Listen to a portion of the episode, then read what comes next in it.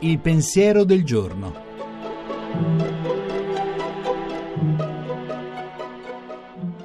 In studio Monica Mondo, giornalista, autore tv.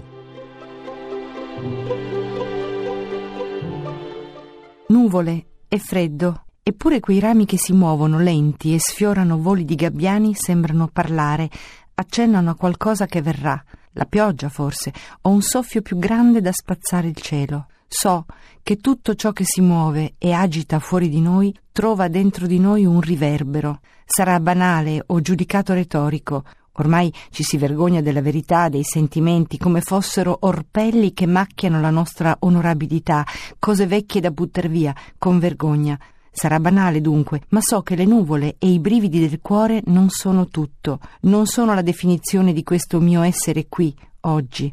C'è aria fresca che può smuovere la pesantezza del giorno e aprire varchi. Per cosa? Forse un guizzo di passione, di volontà, forse una commozione che cambia lo sguardo sulle cose.